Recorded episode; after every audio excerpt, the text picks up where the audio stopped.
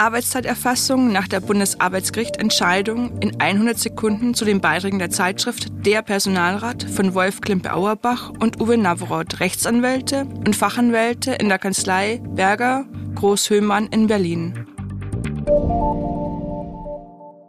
Das Bundesarbeitsgericht hat in seiner Grundsatzentscheidung klargestellt, Arbeitgeber müssen nicht nur Überstunden, sondern die gesamte tägliche Arbeitszeit der Beschäftigten erfassen. Dazu sind sie nach dem Arbeitsschutzgesetz verpflichtet.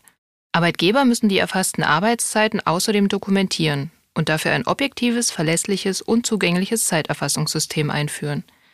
Welches Zeiterfassungssystem in der Dienststelle genutzt wird, unterliegt der Mitbestimmung.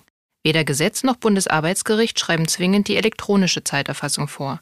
Von der App bis zum handschriftlichen Stundenzettel ist grundsätzlich also alles möglich. Aber Achtung, eine Arbeitszeiterfassung per Videoüberwachung ist nicht erlaubt. So eine Totalüberwachung verbietet der Datenschutz. Arbeitgeber müssen Beschäftigte darüber aufklären, was zur Arbeitszeit gehört und was nicht. Sonst tragen sie das Risiko, dass Beschäftigte ihre Arbeitszeiten falsch aufzeichnen.